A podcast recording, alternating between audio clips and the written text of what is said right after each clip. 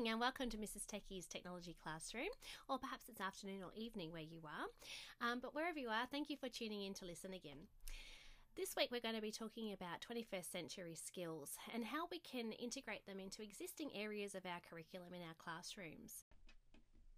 So, I think there are really five 21st century skills.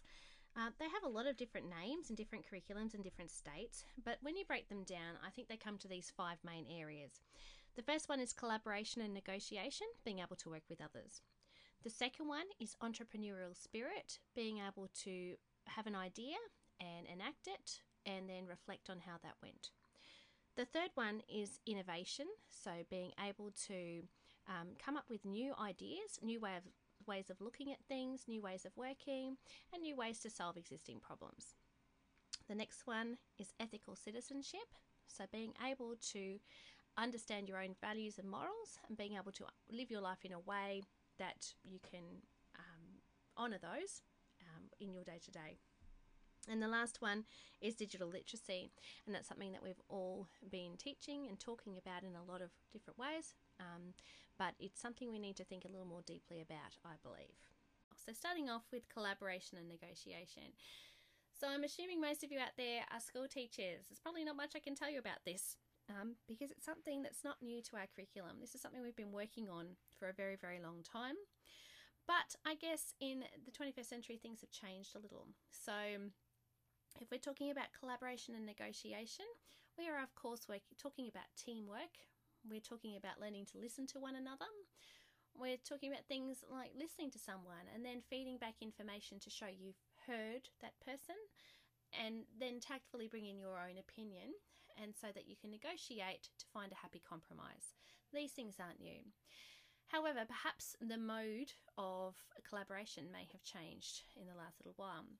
I've just started a OneNote um, project in my classroom where we're using OneNote to share uh, resources and ideas with one another and to make notes for joint collaboration.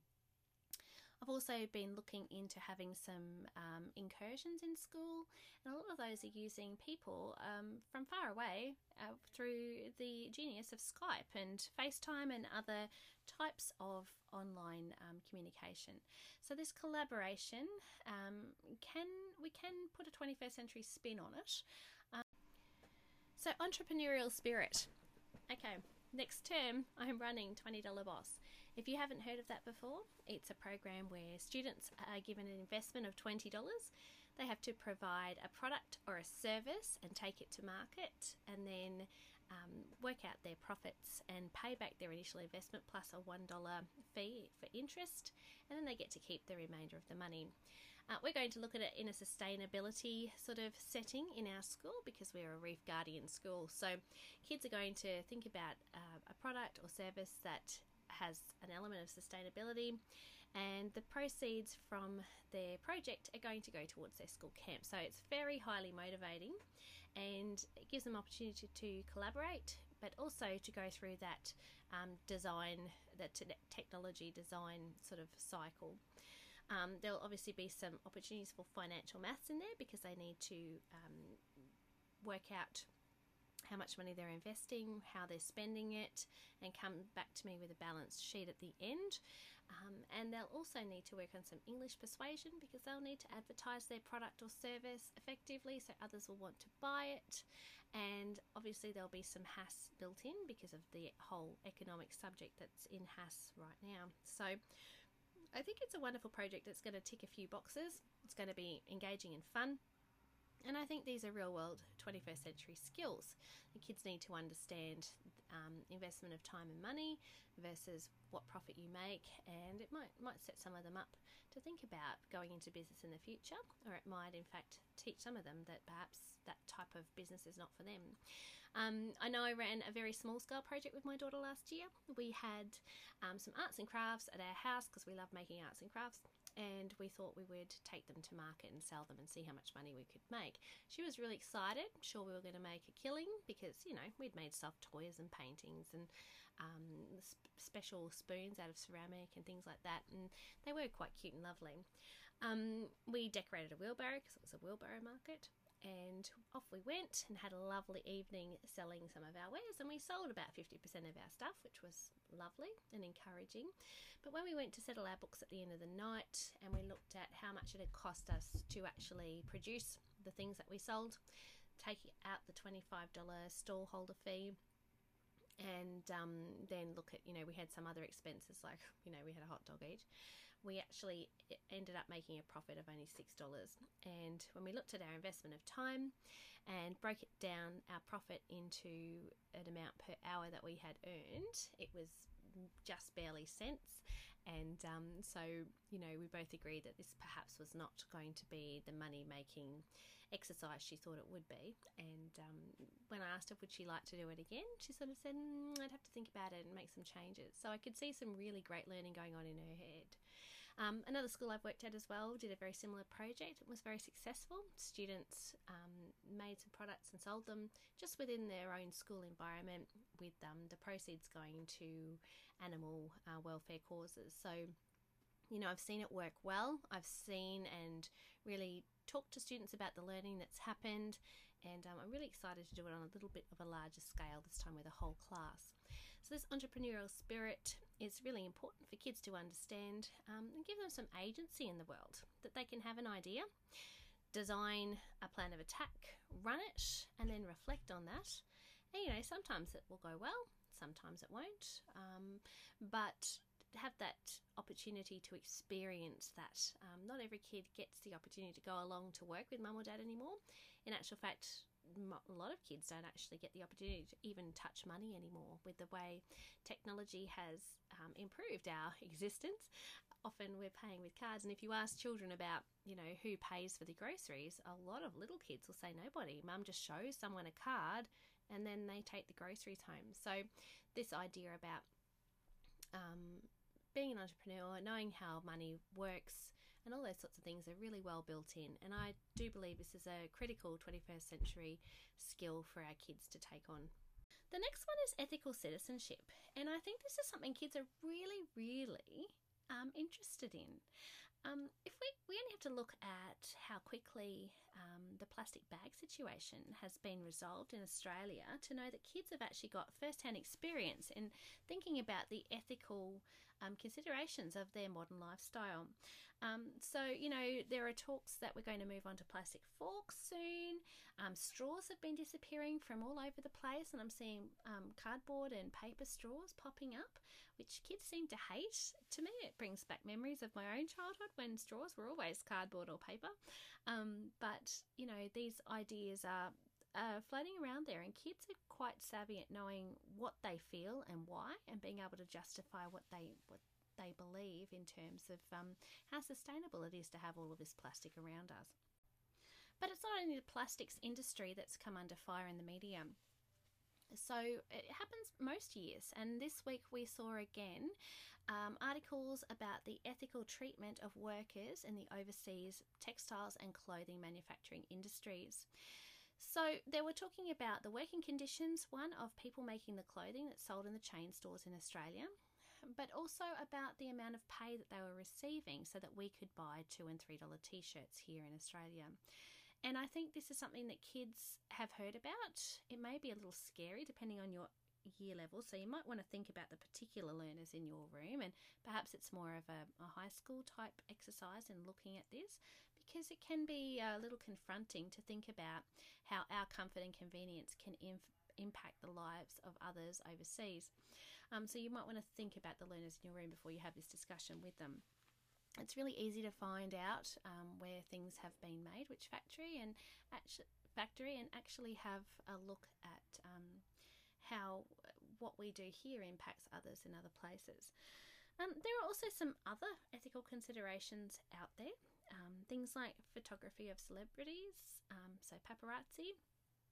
You know, what would you do if you saw um, a celebrity in the street walking along looking good? Would taking a photograph of that celebrity be ethical? Would it be ethical to send that photograph to somewhere like, you know, a, a news corporation? Would you accept money for it?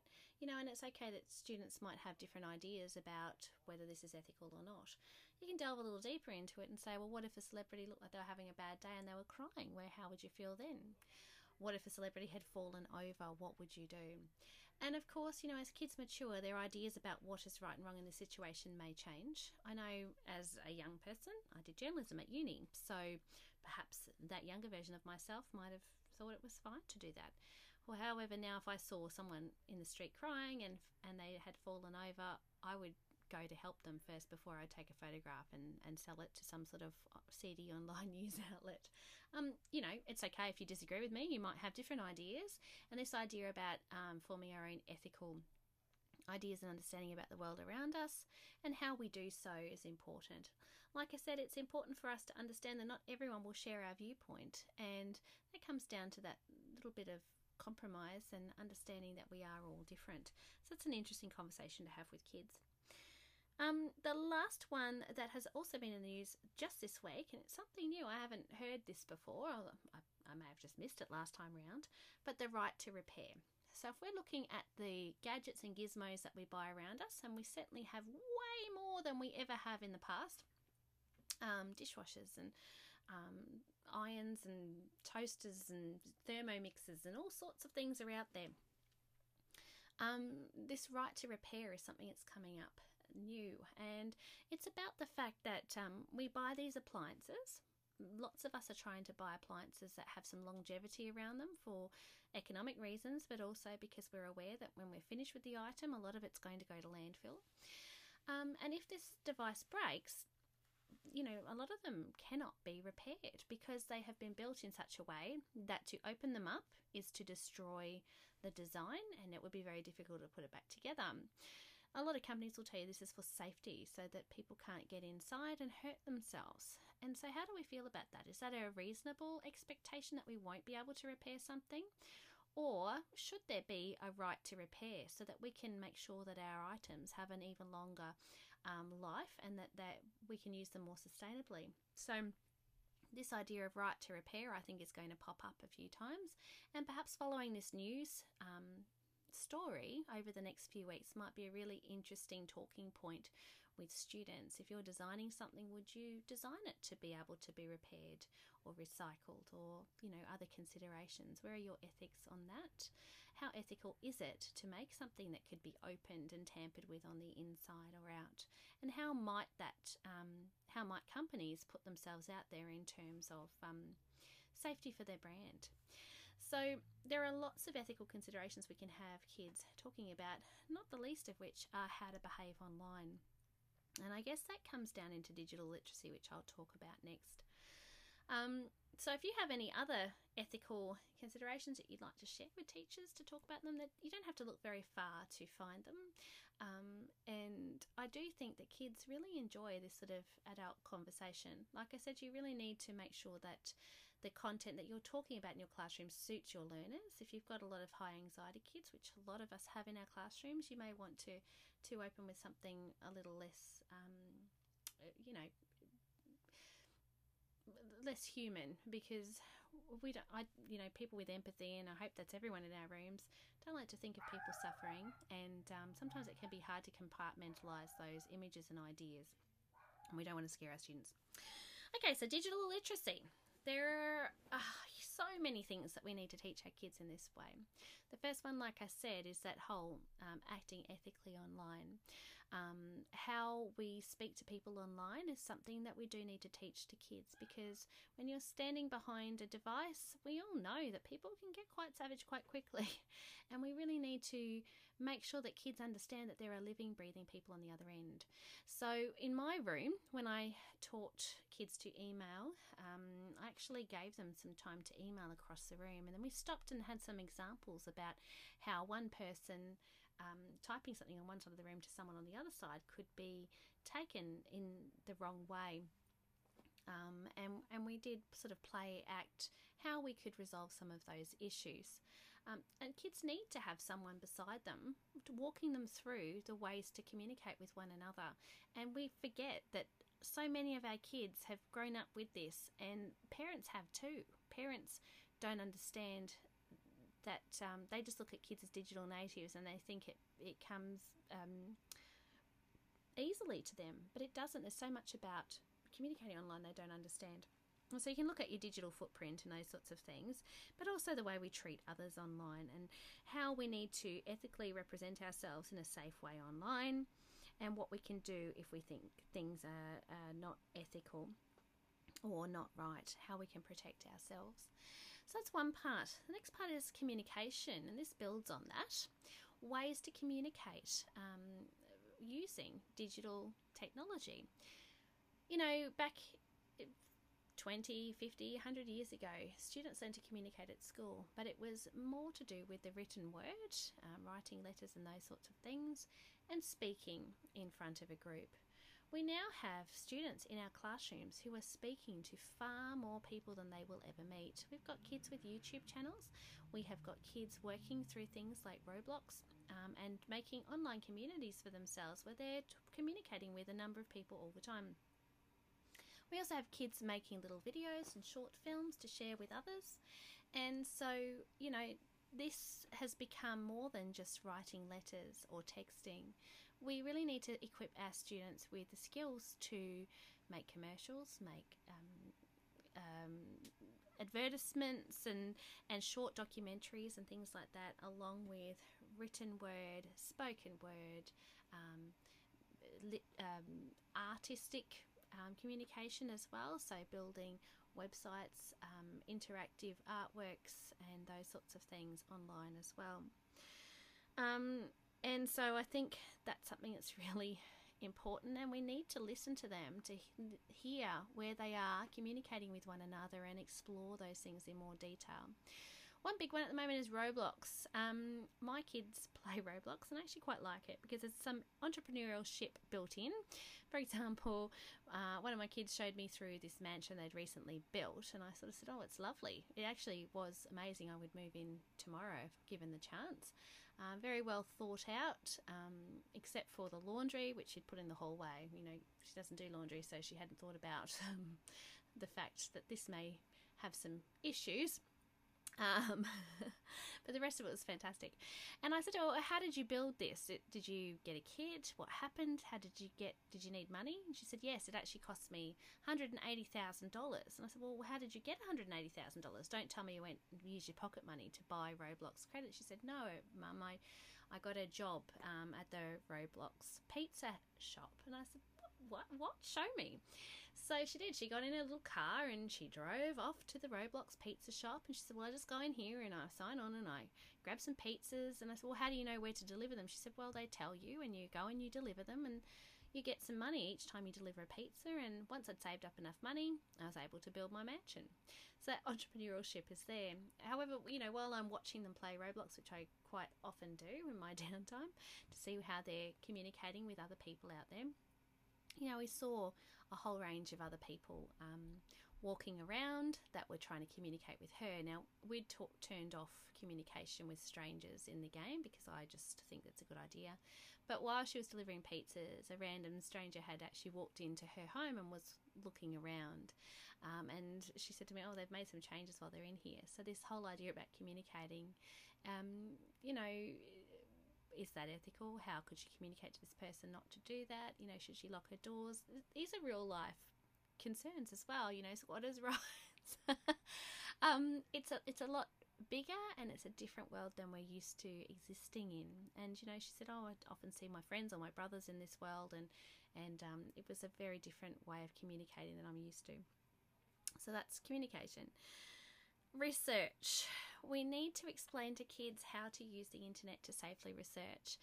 And I did a lesson a couple of weeks ago about websites, web addresses, knowing which ones may be safer to get your information from. And so we, we did a lot of decomposition of web addresses and then looking at, at the important parts, a bit of abstraction to see file extensions and how much we would trust particular websites based on their address and their file extension. So we looked at .coms, how simple and easy and quick it is to register a .com and how anybody anywhere in the world can pop up a website at any time and put information on. And this is really important because kids often, and adults too, think that if it's online, then it's true. We've all seen those memes and we laugh at them, but it doesn't uh, stop the point that people believe what they read online. Um, so we looked at some other file extensions. We looked at um, .com.au only being Australian registered companies, and so that that may be a little bit more credible if we got some information from there. We looked at .org and how a lot of people will trust information on .orgs because they're not for profit and that they have to be put together in the public interest. But we talked a little bit about how .orgs usually have an, a pre-formed idea that they're trying to educate the public about. So these are very persuasive websites, and sometimes you may agree with what's on there, and sometimes you may not. Um, and so it's really important for kids to understand that um, .orgs often have their own agenda, and yes, they are not for profit, and yes, they are in the public interest, but they may not always align with your values and morals and ethics. So that's a really important point to make. We then looked at EDU um, extensions and um, understood that EDU extensions are only for educational facilities. They have to have a bricks and mortar presence. So you know that an EDU extension is going to mean that it's a school somewhere in the world and not just somebody's bedroom um, where they're, they're making whatever they want. Um, of course, you know, sometimes particular schools might not align with your values, morals, and ethics either. So, you know, you still have to have a critical eye, critical thinking about whether or not this this website is going to suit your purposes. Um, and so, you know, these are things that kids need to think about and talk about, and know that when they're doing some research, there are certainly some places that are safer than others if you want to make sure your information is accurate and maybe making a list of those and researching to find out how accurate they are is probably a really good exercise in digital literacy. Um, there are a few places that we can go for help if you want more information about that. So, you know, there's the good old Snopes where you can check information, and that's been going around for oh more than 15 years. I, I don't know when they started, but certainly they've got some longevity behind them and some credibility. Um, but there are some other places that we can go to teach students about how to check their information. So um, we can do reverse image searches. Sometimes you see a picture, and this can be a really interesting experiment to do with kids. See a picture that supports some information, look at where that picture originally came from, because we know that pictures are being misused to support arguments that were not designed for. Um, that can be interesting. ABC Education have got um, some really great resources. If you look at media literacy, um, and ABC Education, you'll come to a website that has some basic lesson plans that you can run through with your students. They're safe, they're light, they're easy to use, and they're not going to be too scary, which is fantastic. That was put together for Media Literacy Week um, in September last year. I hope they're going to have another one. And so that's a great resource if you're looking for some ways to teach kids that the internet may not be the airtight trove of, of accurate information they're hoping it is. Um, National Geographic have also made um, some resources. So there's a great article called Teach Your Kids to Detect Fake News and Photos, and you can go through there and have a look at some of the resources that are there. So, finally, I just want to make a case for innovation and innovative thinking. I'm not sure about you, but in my classrooms in the last few years, I've increasingly found that students are used to always succeeding. They have been set up for success all the way through their short lives, whether that's at home or in the classroom. And be- the way that that's happened is that students have been given kits of things that are pre drilled and pre measured and pre made. Even in the kitchen, they're making, you know, box cakes and things like that rather than things from scratch. So their thinking has been rather um, directed by those around them, and they're great at following instructions, but they're not great at thinking creatively when they get into an, a challenge or an issue. They're not great at inventing new things, and this comes through with their story writing, but also, you know, in their scientific explorations and in technology. If they're asked to make something, it's really difficult for them to make something truly innovative and new. They tend to go on to make something they've seen before and probably lots of us adults are very um, guilty of those things as well. So, how do we get students to think creatively? How do we get them to exercise those creativity muscles to solve the problems that are in front of them using the equipment they have around them? One place I found just recently, and I shared it on the Facebook page this week, is the Google Google sorry Impact Challenge. And so this was a challenge that was run um, last year, 2018, and it asked people out out there in the community to innovate to solve a problem that was around them. And then Google rewarded them financially with some prize money. So I'll tell you about a couple of them that are there because some of them are things that we've heard about in our media and they're really great and innovative ideas. So the first one that you probably have heard is the Orange Sky Laundry. It's called Orange Sky, isn't it? Let me just double check. Yes, Orange Sky Australia. And so a few years ago, some teenagers had to find a, a problem to solve. They looked at um, the homeless people living on the street and said, well, they don't have access to hygiene. They don't have washing machines and things to wash their clothes. So these boys came up with an idea of putting washing machines and dryers on the back of a truck and taking them to the people when this idea was first floated, I'm pretty sure a whole bunch of people looked at those boys and said, Hey, listen, that's just hopeless. We cannot do that. How can we get the water to the washing machines? How can we have effective drainage? How are we going to make sure that these things have power and electricity and blah, blah, blah, blah, blah? I'm sure there were loads of naysayers who said this will never work. But in fact, it does work, and it was a winner of one of those innovation challenges. So that's that's the thing that all great innovative ideas start out sounding a little crazy. You know, 15 years ago, if someone said, You're going to have a little d- computer that's small enough to fit in your pocket, where you'll be able to actually um, look at people on the other side of the world and talk to them in real time, you'll be able to research things, record things, make films, all of all those sorts of things. We would have said, No way, no way, Jose, never in 50, 100 years will we get to that stage of technology. And yet we all have smartphones in our hands and in our pockets that are capable of doing all of those things and so much more. So we really need to think about encouraging kids to think way outside of the box. That, you know, if they have an amazing idea, yeah, we might not be able to do it right now, but there's probably a way to make that happen if we really want to and we have the right resources around us. So Orange Sky Australia, that was a great one. There are a few other ones as well. Um, QUT designed um, some robots that protect the reef. Um, they have a special little robot that can go out, identify the crown of thorns starfish, and inject it with a substance which is not harmful to all the things around it, but will kill it so that it can so that it will no longer continue to destroy the reef around it. So you know that's a, a robot that goes out and shoots crown of stars th- uh, crown of thorns starfish. Someone probably went, no way. And yet there they are. They're out there doing their work right now. Um, things like um, applications or apps for people with anxiety to calm them down. That was a winner as well. Um, a dugong detector using drones, AI, and and dugongs to monitor seagrass ecosystems affordably. You know, these don't sound like great ideas, and yet they are, and they're out there and they're working. And so perhaps having a look at some of those websites that are attached to people who are winners, um, that might really get the kids thinking about new ways of looking at existing problems. And certainly having problems in your school and having the students involved in resolving those issues or working to minimize the impact of those issues in the school that's a great way for them to exercise their creative muscle and a great way for them to build confidence as problem solvers and have some agency in the world around them. So, in a nutshell, the 21st century skills we've talked about today are collaboration negotiation, entrepreneurial spirit, ethical citizenship, digital literacy and all that entails. It's not just ICT. And lastly, innovation. So, hopefully, I've given you some food for thought this week. If you want to make a comment, ask a question, leave a link that I can share with the other listeners, please head to Mrs. Techie's Technology Classroom and just send me a message through there.